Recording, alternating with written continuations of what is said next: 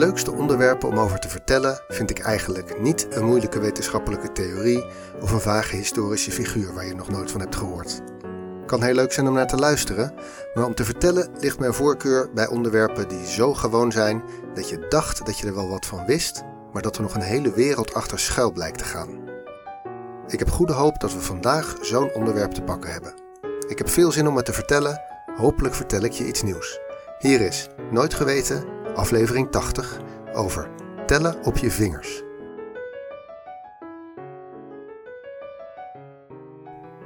Tellen op je vingers. Het is zo'n ingesleten patroon, zo makkelijk dat we ons maar moeilijk kunnen voorstellen dat het ook anders kan. Dat in een andere cultuur misschien nooit iemand heeft bedacht om op zijn vingers te tellen, maar bijvoorbeeld dat ze daar op hun tanden zouden tellen of zo. Onze handen vragen er bijna om om ze zo te gebruiken. Ze zitten vol in ons beeld en we zijn er heel handig mee. Dus je kan niet alleen bij elke vinger een getal laten horen, maar door ze één voor één op te steken kan je ook goed onthouden waar je was. De houding van je vingers is een soort extern geheugen. En daarom tellen we natuurlijk ook in tientallen. Tien vingers. Als je alle vingers hebt opgebruikt, dan moet je iets anders. Dan zet je bijvoorbeeld met je teen een streep in het zand en begint weer zonder uitgestrekte vingers. En als je dan na het tellen van alle schapen drie vingers ophoudt en zes strepen in het zand hebt staan, dan heb je dus 63 schapen. Zo rolt ons getalsysteem bijna vanzelf uit de fysiek van ons lichaam. Als je meer dan 10 strepen in het zand hebt, dan kan je natuurlijk gewoon strepen blijven zetten, maar als het er echt veel worden, moet je bij het tellen van de strepen toch ook weer een truc verzinnen om bij te houden hoeveel strepen je al gehad hebt. Vrij logisch om die strepen dan ook weer op te delen in groepen van 10 en die te tellen. Zo tellen we in machten van 10. Eerst eenheden, dan tientallen, dan in honderdtallen enzovoort. Het belang van het tellen op je vingers voor hoe onze cultuur in elkaar zit is daardoor best groot. En je ziet dat in bijna alle culturen diezelfde route is afgelegd en dat de meeste talen tellen in tientallen. Er zijn uitzonderingen, maar dat zijn dus echt uitzonderingen. Toch telt niet iedereen op dezelfde manier op zijn handen. Laten we eens beginnen bij onszelf. Stel je eens voor dat je naar mij luistert en bij wilt houden hoe vaak ik het woord de gebruik. Na nu. Wij, Nederlandstaligen in Europa, zijn gewend om dan te beginnen met onze hand in een vuist. Dat is ons symbool voor nul. Dan, als het woord voor de eerste keer voorbij komt, steken we een duim omhoog. Bij de tweede komt er een wijsvinger bij en zo gaan we verder tot aan de pink. Dan stappen we over naar de andere hand en beginnen weer met de duim. Nu we bij de zesde vinger zijn aangekomen, heb je één hand met alle vingers uitgestrekt en één met alleen je duim. Stop maar met tellen hoor. In andere culturen gaat dat subtiel anders. In de Verenigde Staten bijvoorbeeld, maar eigenlijk overal in Noord- en Zuid-Amerika, daar beginnen ze met de wijsvinger als één. En daarna alle andere vingers, en pas als vijfde komt de duim erbij. In het Midden-Oosten beginnen ze juist met de pink van hun hand en tellen van daar naar de duim toe. Subtiele verschillen die geen echte effecten hebben op hoe mensen praten en denken over getallen. In China wordt het al een tandje anders. Als je daar op de markt met handen en voeten probeert uit te vinden wat iets kost, merk je al snel dat ze na de vijf ineens andere handgebaren hebben. De acht maak je bijvoorbeeld door met je duim en wijsvinger een pistool te maken. De zes kan ik alleen maar omschrijven als het hang loose gebaar. Chinezen kunnen dus op één hand tot tien tellen. En dat is heel handig als je je andere hand nodig hebt voor iets anders. Maar het is ook een beetje minder intuïtief, zou ik zeggen. Dat de vorm van een pistool 8 betekent, dat is al echt een afspraak, niet logisch en onafwendbaar. In Japan kunnen ze ook tot 10 tellen op één hand, maar anders. Daar begin je te tellen met je hand helemaal uitgestrekt. En dan begin je met het naar binnen vouwen van je duim. Dat is 1. Dus vier uitgestrekte vingers betekent 1.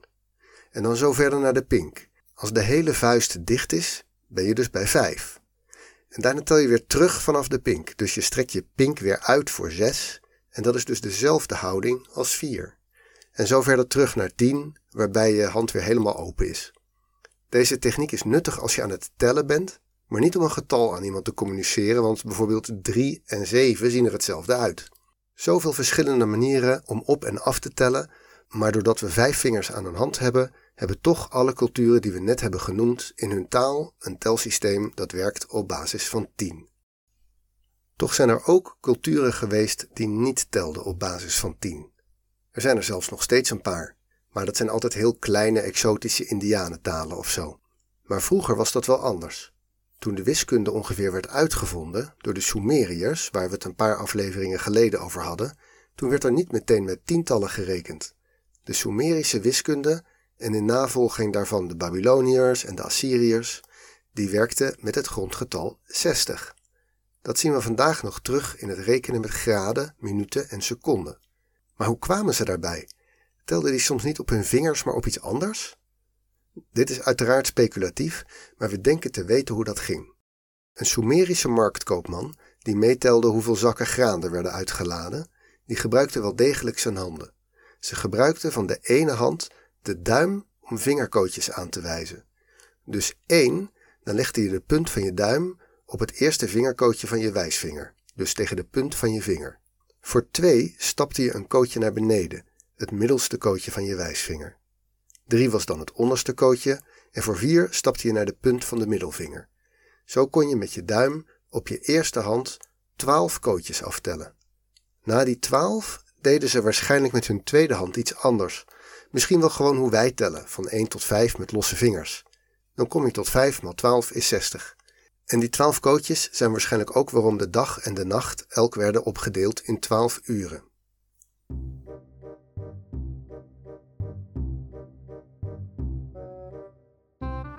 Een andere cultuur die niet in tientallen telde waren de Maya's. Die hadden een volledig op twintigtallen gebaseerd systeem, waarbij grote getallen ook werden geschreven als machten van 20. We weten natuurlijk niet hoe ze daarbij kwamen. Het lijkt wel logisch dat ze misschien op handen en voeten telden. Aan de andere kant, zie je het voor je een marktkoopman die het totaalbedrag op zijn tenen natelt? Misschien telden ze heen en weer terug, zoals Japanners. Ook in Europa moeten we culturen hebben gehad die in twintigtallen telden. Dat kan je nog wel zien in sommige talen. Frans natuurlijk, waar ze geen 80 zeggen, maar 80, 420. Maar bijvoorbeeld ook in het Welsh en in het Deens. Tellen in het Deens begint heel regelmatig. Het lijkt wel een beetje op tellen in het Nederlands. Maar dan vanaf 50 wordt het ineens raar. Dan wordt bijvoorbeeld 60 tres. En dat tres, dat heeft natuurlijk iets met 3 te maken. 60 is 3 maal iets. 20 dus. En 80 is fiers. 4 keer 20. Maar 50 en 70 zijn nog vreemder. 70 bijvoorbeeld is halfjers. Zoiets als half vier keer. Er is hier van alles weggevallen, maar de oorsprong van deze telwoorden dat is dat 70 3,5 keer 20 is. En ze zeggen dus geen 3,5, maar juist half 4, zoals wij met uren op de klok doen. Dus 70 is half 4 keer 20. Oké, nog één tandje erbij. Je kan dus heel makkelijk en intuïtief op een hand tot 5 tellen en met een beetje extra tot 10 of 12. Maar zou je met je handen nog veel verder kunnen tellen? Jazeker. Eerst even de theorie. Als je 10 vingers hebt die je allemaal op kan steken of niet, dan kan je in totaal met één hand 32 verschillende standen innemen. Met twee handen 1024. Niet veel mensen kunnen vloeiend binaire getallen lezen, dus dat is best moeilijk en zeker niet intuïtief. Maar dat is de theorie. In de praktijk zijn er systemen waarmee mensen al millennia veel verder kunnen tellen dan duizend. Want je kan namelijk veel meer met een vinger dan uitstrekken of niet uitstrekken. In de Arabische wereld bestaat een systeem waarmee ze op hun handen tot 10.000 kunnen tellen. Het werkt als volgt. Begin met je linkerhand en gebruik alleen de pink, ringvinger en middelvinger. Met het buigen van die drie vingers kan je verschillende combinaties maken. Bijvoorbeeld alleen je pink, alleen de ringvinger, de ringvinger en de middelvinger, etc. Om kort te gaan, drie vingers, dus 2 tot de macht 3, is 8 standen. Sommige daarvan zijn alleen niet zo makkelijk om te gebruiken, terwijl je juist bijvoorbeeld weer wel makkelijk een verschil kunt maken tussen een vinger meer krom vouwen of juist zo ver mogelijk naar beneden strekken.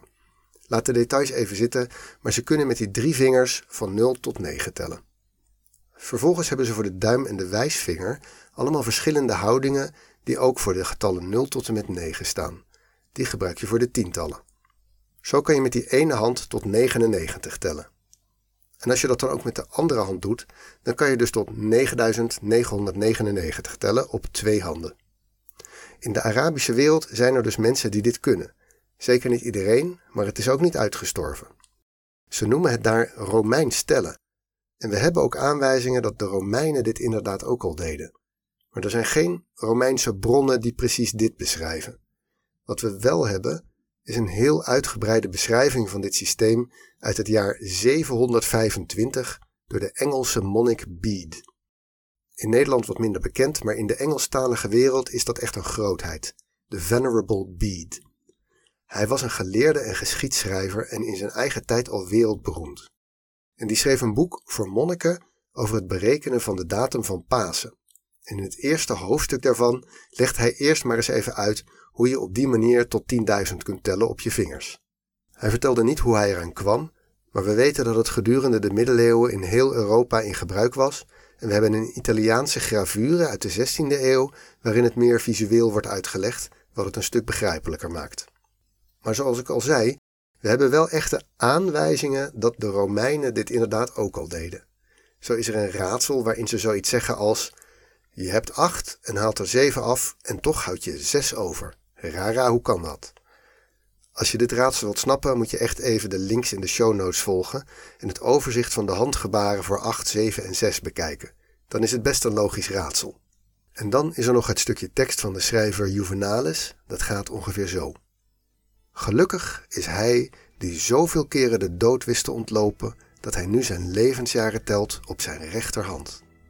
Want inderdaad, als je je leeftijd telt op zijn Romeins en je hebt je rechterhand nodig, dan ben je kennelijk ouder dan 99 jaar. Best respectabel, zelfs voor een oude Romein.